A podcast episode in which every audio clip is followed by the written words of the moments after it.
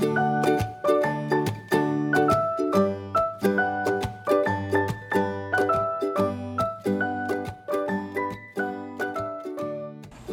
Hey everyone, welcome back to Keeping It PG. We've had a little bit of a hiatus, but we are glad to be back and we are glad that you're back with us. And just as a quick refresher, uh, the goal of Keeping It PG is pretty simple to have interesting conversations with interesting people. And we're very excited for today's conversation with Dr. Morleen Getz Rouse, but universally known and beloved as Mo. Mo spent 31 years as a professor of electronic media at the University of Cincinnati. She's also served as a communications coach, been in 3,000 different commercials, and in one biography that I found, it noted that she had once, and I quote, uh, had a party given for her by the KGB. Given current events, I promise I will ask her about that. As a second act, she opened Mannequin Boutique in Over the Rhine, which sells vintage clothing and jewelry all of the proceeds are then donated to various local charities, places like Tender Mercies, First Step Home, the Free Store Food Bank, and many others. She's a real Renaissance woman, and just in the time that I, sh- I should note to set the scene here, we are sitting in our kitchen. She already has a little bit of wine coursing through my veins. We've been talking about a uh, someone with a uh, interesting uh, background as uh, a felon who did uh, a lot of time in jail, who Mo has sort of taken on as a mentee. She has shown me the tattoo she got on her back when she turned 70 years old. So uh, I present to a real Renaissance woman, as I mentioned, Mo Rouse. Mo, welcome to the podcast. And I, the last thing I should mention by way of introduction, I I think you might uh, sort of stretch the boundaries of this being called keeping it PG. So I know your language need not adhere to the title of the podcast. We're glad you're here. I'll work my best to keep it PG. we don't want you to. I can't promise, but I will really try. And I don't know that I'm so much a re- Renaissance woman as a tacky woman. No, no, no, no. no. I don't know, honey. I don't know. No, to, to, to those that know you both, especially in Cincinnati, but many well beyond Cincinnati, you're a fascinating person. But take us back to the very beginning, uh, you know, where'd you grow up? How'd you grow up? How'd you become Mo Rouse? Oh God.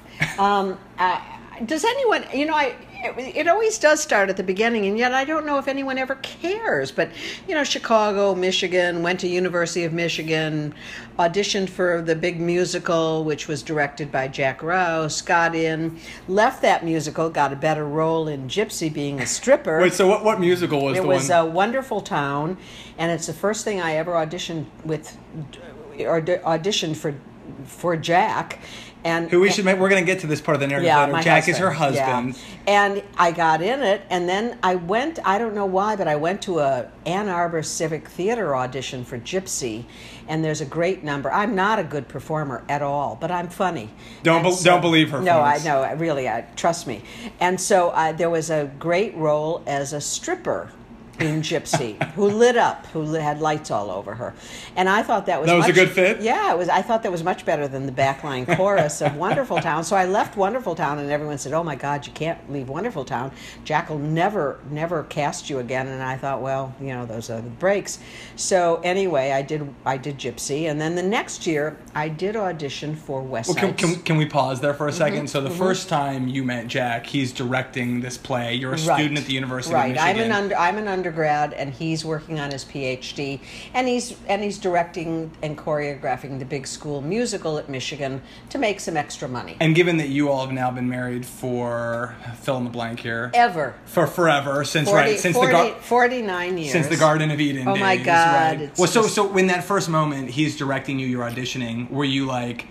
God, the, the, the director is so handsome. No, he's so no, charming. No, no. Were there I, just, any I just wanted to get through Honey Bun without, you know, messing up the lyrics. How can you mess up the lyrics to Honey Bun from? Do you want to recount a few of the lyrics? I don't. Okay. I don't. And, any nor does anyone who's listening.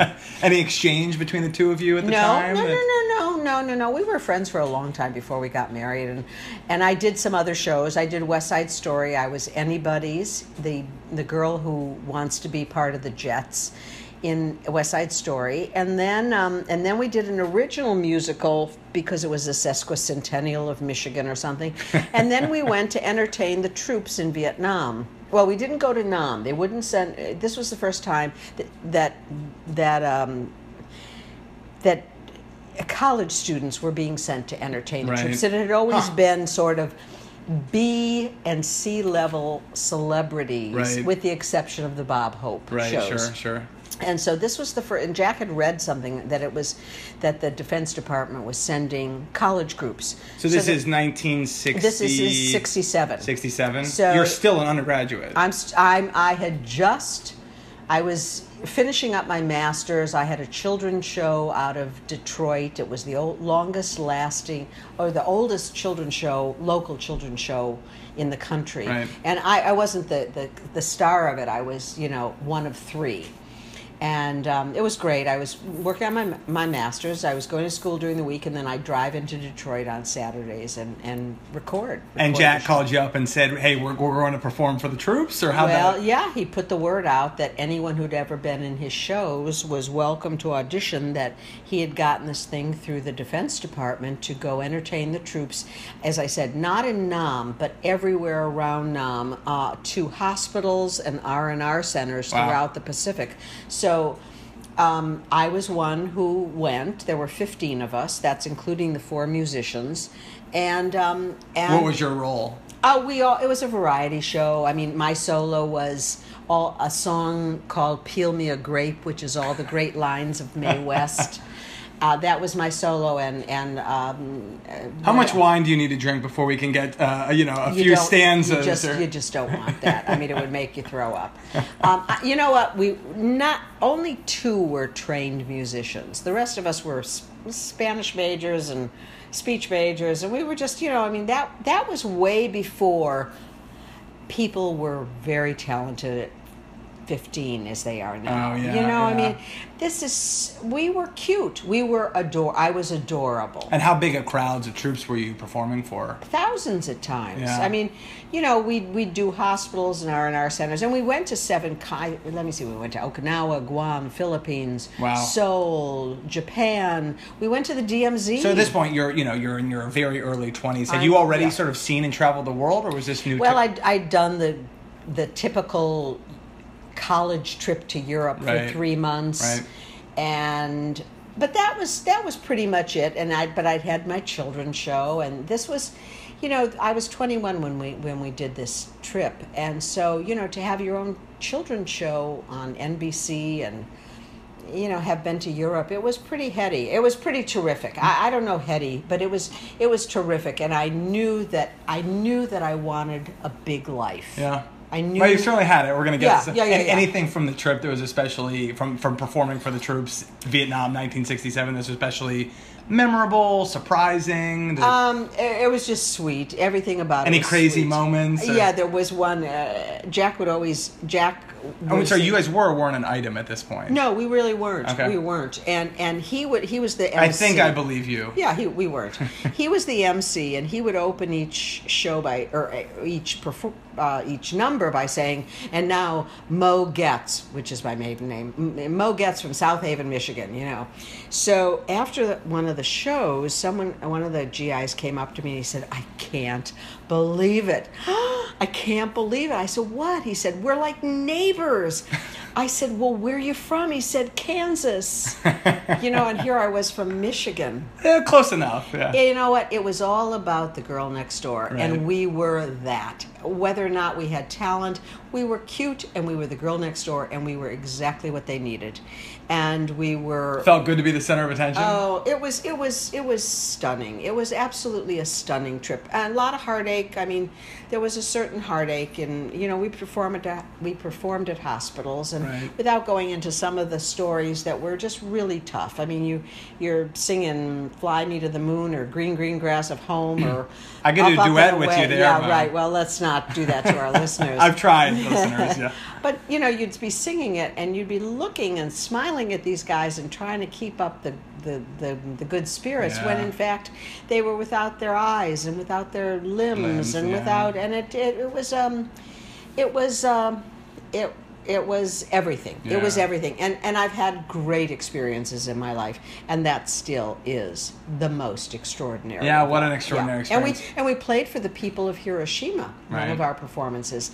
And this summer Uh, it's going to be the 50th year, Yeah. and so I'm I'm planning to do a trip going back to about five of the locations. Wow, what an yeah, incredible trip. Yeah, you know, just why not? So, so you've already got us at age 21, but let's back up a little bit. First of all, just really basic question: When did uh, Getz start going by Mo, and why? Uh, You know, I was a I was a waitress. South Haven, Michigan, where I grew up, was kind of like the Catskills of the Midwest.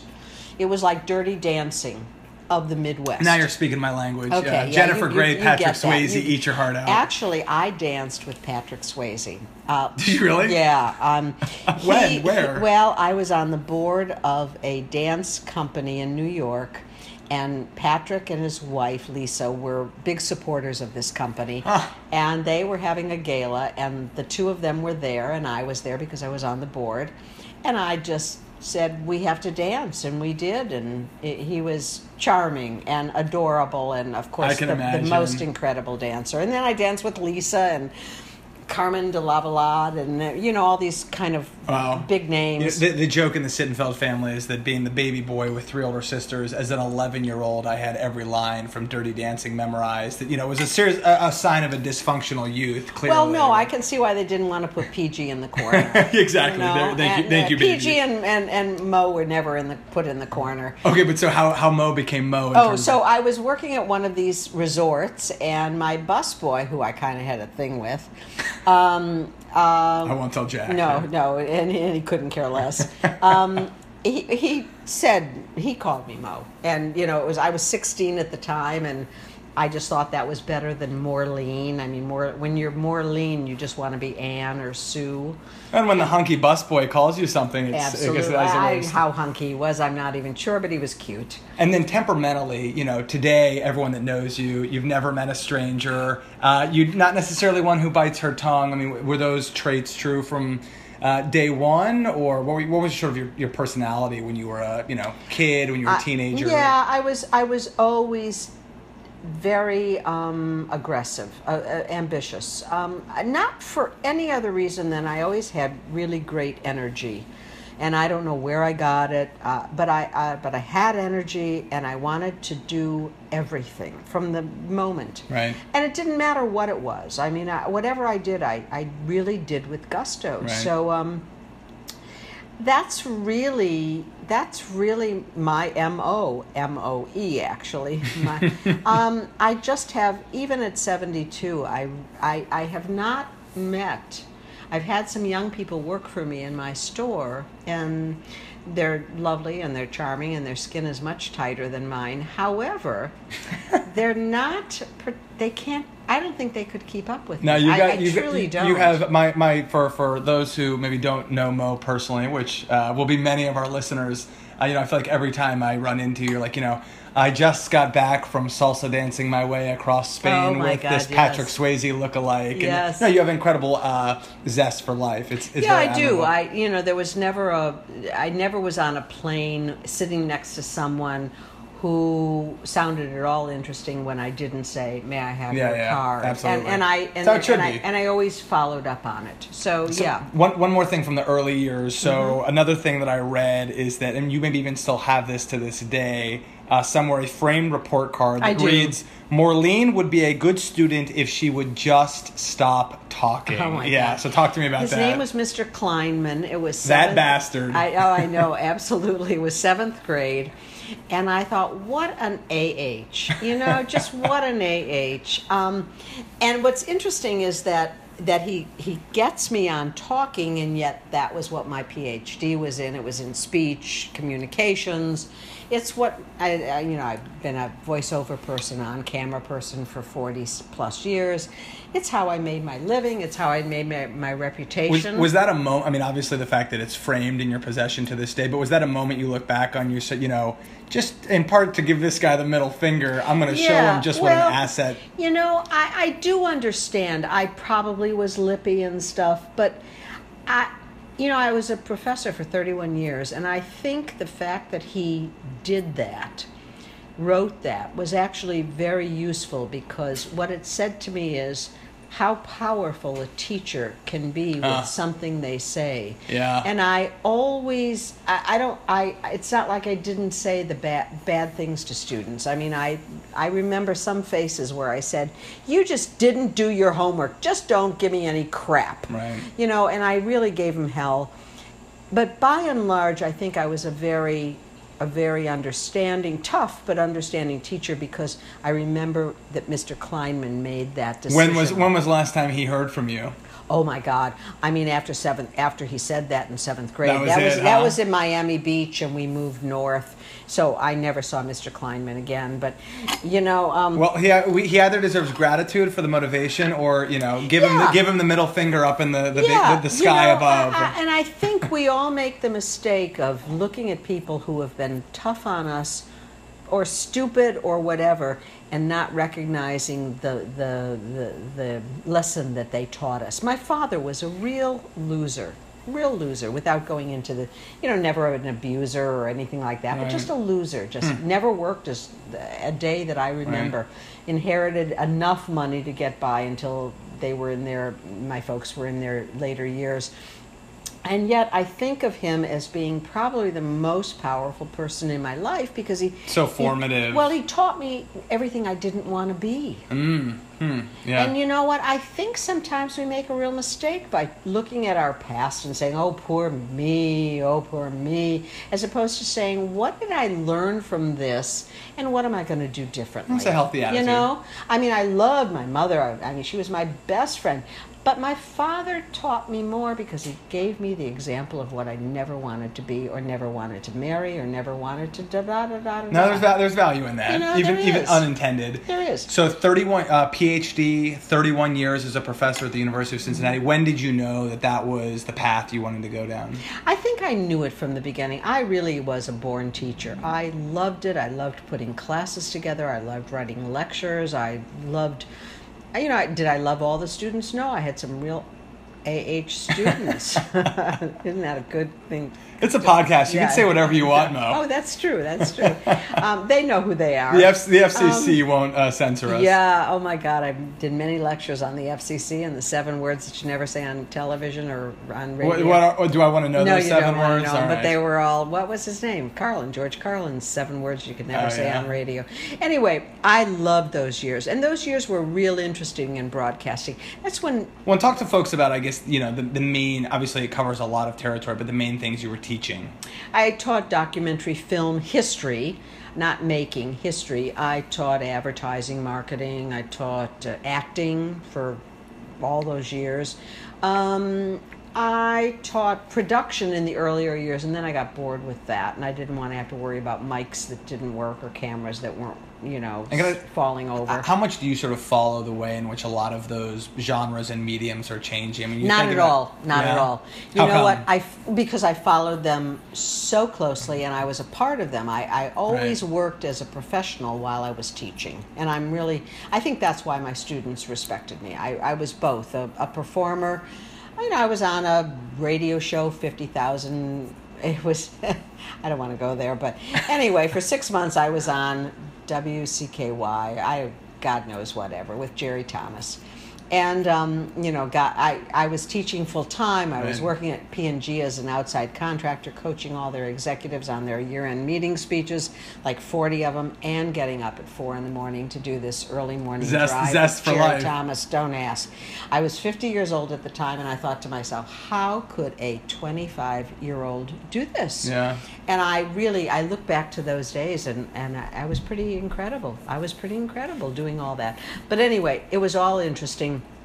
Um, but I was a born teacher. I loved teaching. I loved imparting information. I loved being a sounding board for young people who were going through, you know, treacherous times. Right. And with parents not always there. You know, those are weighty years in young They people's are weighty years, and and I think I made some difference. I'd like to think at least I did, and but but then by at, by 31 years of it, um, you know, I would have stayed to the end of my life, but the person who was the chairman of my department was a real AH. we do get back to that. You're that. sort of thematizing this Oh, my- podcast yes, here. exactly. Mm-hmm. Wait, let's let's take a detour into these three thousand commercials. So, um, let folks who are listening know, you know, who were you doing these commercials from? Any lines you want to recite? What's the key to, you know, You know- having the right the right ingredients to do that? you know, I was never. I mean, you probably sold all of us something, you know, one way or another. Probably did. I mean, I think I worked for everyone in Cincinnati, and I These are worked big regionally. names, yeah. And I worked, and I did some national things for Procter and Gamble. And um, the thing is, I was never a good live performer. I truly wasn't. I was cute when I did the Far East thing and so on and so forth, but I was never a good actress. But I was a good on mic performer Hmm. and on camera performer in terms of training films. What was the secret sauce there? I knew how to work the microphone. I knew how to work my voice. Um, I, if I don't think about it, I use my upper register, and I'm kind of squeaky and, Yeah, and all are. unappealing. No, well, no, mo- it is mostly a women's issue. It, it really is. I mean, women tend to use their what we call our head voice as opposed to our chest voice, Huh. and so we get up here and and I I did that all the time. But when I got in the studio, I I knew how to use my chest voice, Huh. and I was enough of an actress vocally that I could do a lot of things. So you know, doing Baby Smurf. Favorite and- commercial you ever did? no, there wasn't any. There were some really good writers who wrote really great stuff that I enjoyed working with them because they were just good writers. There were producers who would recognize that I gave it to them by the third take and, you know, call it a day. And then there were those producers who said, you know, I want my full hour's worth, you know, give me take number 32. I mean, there were just um, uh, what you hear, by the way. is my dog. I was gonna say, in, in case folks are wondering about some of the ambiance, to my right we have burbling tomato sauce that Mo is cooking for dinner, and to the left we have her 13 year old dog who is uh, scratching an itch.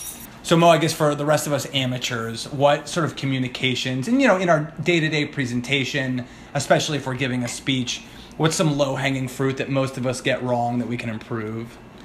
Ooh, there's a lot. Um, number one, most people don't know how to handle visuals like PowerPoint. Right? So cut it. Yeah. Cut it because, And they tend to make people glaze over a little bit. I well, you, when you use visuals, you are asking the audience to decide. Excuse me, I have to get Allie, my dog, down from the salad. Allie, get down from the salad. The, this we're not going to cut. She- the she- show goes on. yeah, on. she can't reach. The Allie soup. down, puppy. All right. Oh well, that we lost. that. Communications advice. Um, m- when you are using visuals, people have an option of watching you or watching the visual. Right. So number one, you have to be in sync with your visual. Yeah. You have to be.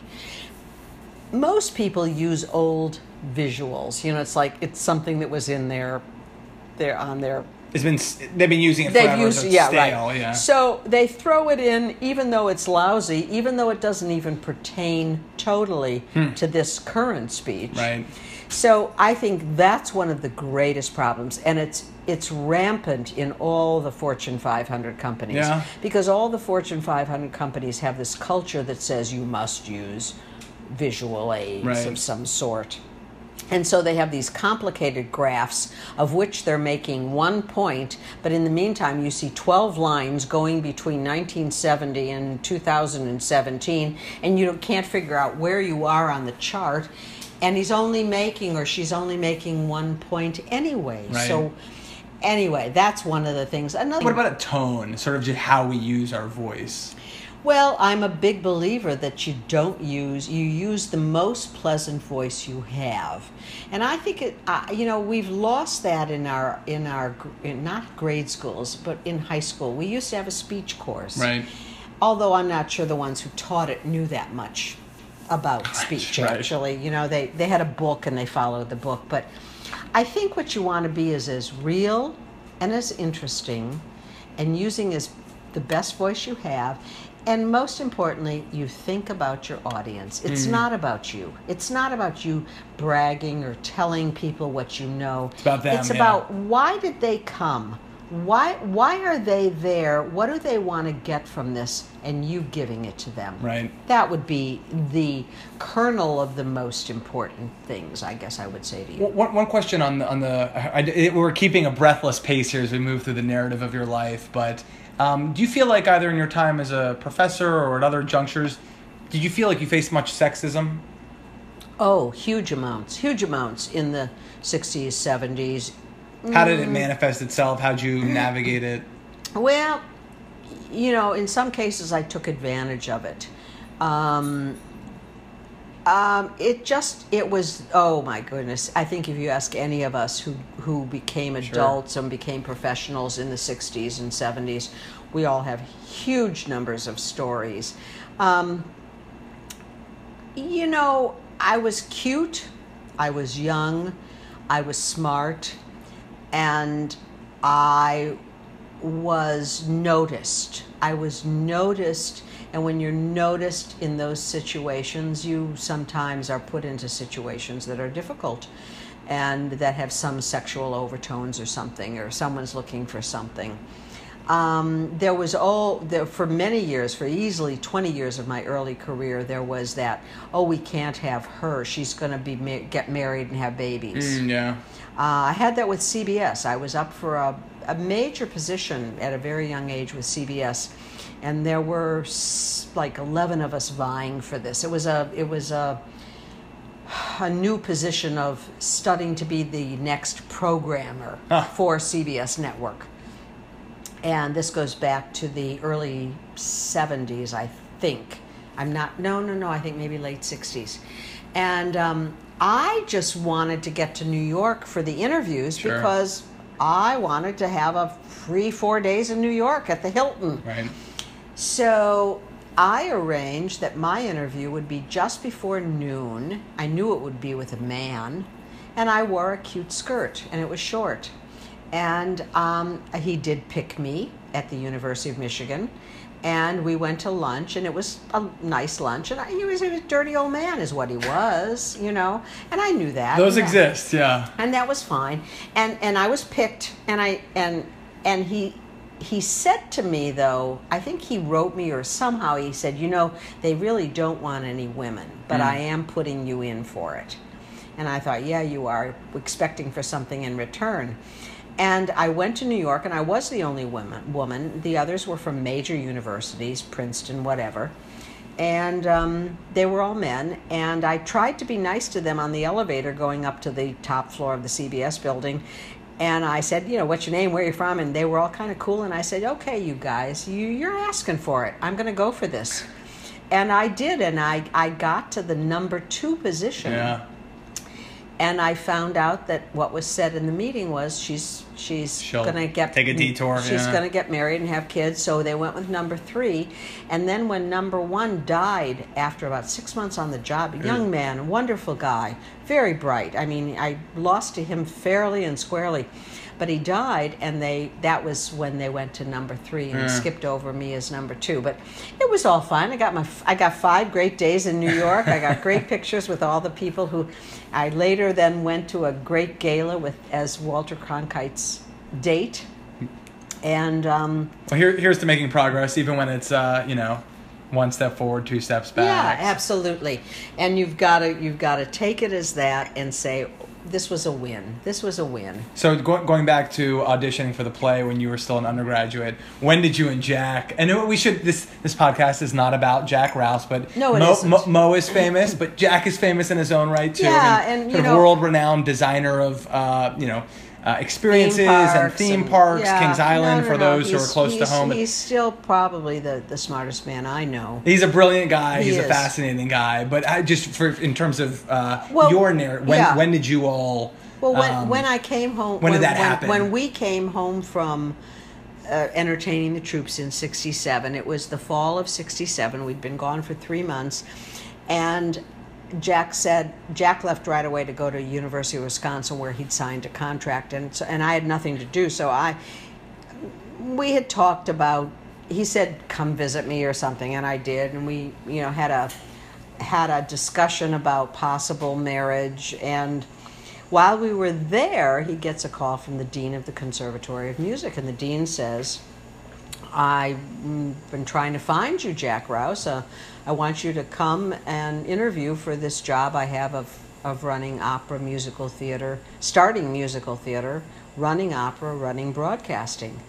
And Jack's, I was there when he got the call, and he said, I've just been here for five days in Madison, Wisconsin. I've got a, I've got a contract here. And he said, Well, this is until next September. At least come down and see us. So Jack left me in his apartment, went down to CCM, came back and said, I told him I'd take it. Wow. He said it sounds Since to bad." Cincinnati's Yeah, great fortune. Well, what's interesting too is that Jack's mother is from Indian Hill and his father's from Fort Thomas. Right. And they went they they met at UC. So it's interesting. I couldn't even spell Cincinnati. But so many, people still can't. still can't. Yeah. I have I have a thing that was How many T's? Yeah. Really, how many ends? and um, so that summer we were we were married in June of '68. That summer, two weeks after we were married, we went to entertain the troops in Germany, which was fun, but nothing like the Far East. They Right. didn't need it. I mean, there were plenty of Frauleins in Germany. They didn't need me, and um, so so. Um, we came back. I, oh, I had started already before him. I'd started in January of 68 teaching, married in June of 68, came back from Germany in September of 68. Both of us were here. And that's when our lives together started. Right. And he stayed for, they wanted him and they took me because they wanted him. But of course, he stayed five Hell, ye- hell of a deal. Yeah, I, he stayed five years and I you stayed, stayed 31. But So before getting back to you, what's what's one, especially for our, our Cincinnati Uh-huh. listeners, what's one thing that would especially surprise people about Jack Rouse? He's really very quiet. He really is rather private and quiet. And uh, he can do the great presentation. He can be charming. He's very funny. He's just terribly bright. He's clever. He, But at core, a bit of a. But he maybe would- introvert's not the right word, but he would rather be home reading a book than out doing shtick. yeah. And actually, I've gotten to be that way more myself. Depending on the company, a book can look pretty good. I mean, Well, exactly. I mean, and you get older, and I think it's one of our problems with age. We get older and we get we get set in our ways. We don't want to spend time with people who are boring and who have nothing to offer. And so we, in Jack's case, he would just kind of pull back. Right. In my case, I would tell them what I think of them. Cincinnati dinner party company, you've been warned. yeah, really. So uh, you have this wonderful store, Mannequin Boutique. Mm-hmm. As I said, uh, sells vintage clothing, jewelry, other items. well, all- I, I'm going to correct you. Oh, my apologies. No, no, no. But it's what everyone thinks. Actually, everything is donated. Okay. So, no, no one really gives away anything that isn't at least a year or two old. Right. So, you know, if you're if you're 17, you think vintage is 2000, right? So things that are 2000, even 2010, are vintage to Okay. someone. So you're right in that sense. But new and, and vintage. Yeah, it Got really is. It it we have we have gorgeous, gorgeous. I mean, Escada, lots of Ralph Lauren. Um, But it's this wonderful. I mean, it's the, the store. Everyone should visit it right there on Main Street. Yeah, it's very it's- cool. But it also, is. I mean, you, you know, you're you're doing a wonderful service in turn, having it be to the benefit of amazing, um, you know, nonprofits and social service agencies. You know, you could have retired after a distinguished career of 31 years. Yeah. Uh, traveled the world, relaxed, read more. What what made you decide that this is what you wanted to do? well, it, it really just happened. I mean, I had had for many years. I'd I'd had a warehouse, and friends gave me their clothes, and I sold them, and I'd make a quick twenty thousand in one day, and I'd give it to the charities, and then I'd go on with my life, and then they were going to tear down the last mm, warehouse, let's say, that I was in. And so I said to the owner, who was a friend, and I said, um, if you can help me find a place to, to park all this stuff until I figure out what I want to do. This was when I was around 65. And he said, called me the next morning and said, you know, I'm developing one of the blocks of Over the Rhine. And um, this was like nine, this was 2010. so for the for before for Cincinnatians, before Over the Rhine, kind of Yeah, was fully yeah, yeah, what it is today. Oh gosh. he had a place. He had he had space. Well, the whole 14 to 15 block was empty, Right. but it was being renovated. It was beautifully done, and I met him down there. And here's this gor- glorious, gor- glorious space, and he said, "You can have this for two years for free." Wow. and then after that there'll be a, a charge and i thought you know i've never done retail i never wanted to do retail and now i know why i never wanted to do retail it's really tough i said okay fine so i moved down there i started fixing the place up. I'm the only one on the block. And across the street are five drug dealers. That's all that was there just drug dealers I'm on sure the you street. befriended them so i went across the street and i said or shooed them away. well, I said, "Hi, guys. Uh, my name's Mo. And I'm the new open- tenant." Yeah, I'm the new tenant. I'm going to open up a boutique for charity." And they all said, "Hi, Mo." You know, one guy said, "Well, the white folk are taking over the neighborhood," and I said, "The white folk aren't taking over the neighborhood. I'm taking over the neighborhood. It would behoove you to watch my back." And they go, woohoo." the next the next week, I asked them if they'd work for me. I needed to put up some stuff in the store. And they said, Yeah, but you got to pay us. I said, I'll pay you, I'll pay you. And so I picked them up in a UCAN van. I was the chairman of the board of UCAN, the spay neuter clinic, and I needed a van, and so I borrowed it. And I picked them up in a UCAN in the van, and I'm driving on 8th Street with these five drug dealers in a spay neuter van at age 65, and I'm thinking, WTH, WTF. What am I doing at How age did this happen? 65? Yeah. How did this Live happen? dangerously, baby. And I thought, you know what? It sure beats just meeting a girlfriend for lunch. So, so they became. They were the ones who helped me put shelves up and stuff, and and uh, they were funny. And um, and but but it wasn't all. It wasn't all peachy. I mean, it was you you. I learned about a whole group of people that I never knew anything Right. about. Not just the drug dealers, I'm not talking about that. I'm talking about the people who lived in over the Rhine, the people who lived day to day, the people who were homeless. sure. And it was it was not always a nice learning situation. Right. And they and they took great advantage of me. And Mm-hmm. I, and that's okay though. I, I learned a lot and that's what I in many ways that's what I was down there Well, for. in terms of the store itself, I just want to say it's been an incredibly cool, Yeah, innovative way to It benefit is. a lot of really wonderful it is. causes. It is. So It is. We're gonna do a uh, a sort of brief quasi lightning round. You know, maybe four or five questions, no more than thirty second response, or Oh, You've been reading or- or the- Vanity Fair magazine. or the tomato sauce, you know, burbles in your eye or something. But one one last question, which I think might warrant more than thirty seconds. Um, the KGB throwing you a party. Oh, and- did. am I going to get in trouble by association by simply asking you the question? No, no, no. It was really sweet, and I, I mean, there was this when I I went to Romania to be a guest speaker through the State Department. I lectured to their their equivalent of Hollywood, and I lectured to their journalist society, and I was there for a month in I think it was 90, 79 and it was very much a, a terrible, terrible communist uh, country under the hand of Ceausescu. And um, one day, my host, who was the the dean of the performing arts school, said to me, um, "We're going to go tomorrow to Transylvania to the to the castle of the, you know, the I Dracula. Dracula. Yeah. and I said, "Oh, great." So um, the man who was in kind of in charge of the tour, I called him Teddy. His name was Theodore, but I called him Teddy.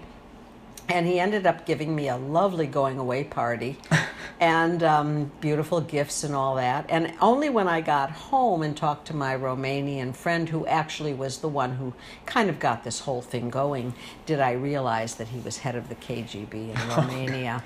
And um, but he was Teddy to me. But you made it out alive, and not it quite as alive. nefarious as it all sounded. Yeah, and I didn't get any kind of stake through my heart. It was all okay. It was all good. all right, you're, you're still here. It was all good. All right, lightning round. We've arrived. Okay. If you had 30 seconds with Donald Trump Trump, what would you tell him, Mo Rouse? It's it's not even acceptable on on a podcast. it's simply not. Um, You really have been on your best behavior. I aren't have, and and, and We'll find some sort of foul or medium to, to okay. I mean, I mean, vile, um, vile, disgusting. Yeah, I, I find him, and and and and I would like to say that I understand why some people might rally to him. The thing that bothers me most is that those who most need help are the ones who are least are going to to be helped get by screwed him. by him. Yeah, Yeah, I yeah, agree with yeah, that. Yeah. All right, your favorite thing about Cincinnati? Um, I, I think it's just a reasonable city, a reasonable city with everything in it. Oh, come on, give us a little more romance than that. No, I can't. I mean, you know, I'm so tired of hearing about all the the Graeter's and skyline and that kind of stuff. I, I think we have the most incredible arts. Yeah, we do. I really do. Which you and Jack have obviously been well, great fuelers it- of. You know what? When you don't have kids, you find something that become your kids, Yeah. and I guess for Jack, particularly, the arts are it. Right. If you could go salsa dancing with anyone in the world and that person could not be me, nor could it be Jack Rouse, who, who would it be? Oh my God! Just some hot guy from Buenos Aires That looks like Patrick Swayze. Someone that I met when I took my my lessons down there in tango. Yeah. All right. And if you had uh, had to have been born in a prior era, which one would you choose? You know, any one of them would have been fine. I think You'd have found um, your way. Yeah, I think uh, being a flapper in the twenties, going back to the beginning of the country. Um, yeah, I I would have found the joy of any of them. I truly would have. I, I, I think we believe that, and after everyone getting uh, to know you better today through the podcast, I think they believe that too. Uh, Mo, thank you so much for joining us. It's been a pleasure. That'll do it for today's episode of Keeping It PG. You can find our podcast on SoundCloud and iTunes. You can keep up with me on Twitter. The handle's at PG Sittenfeld. Thanks for listening. We'll see you next time.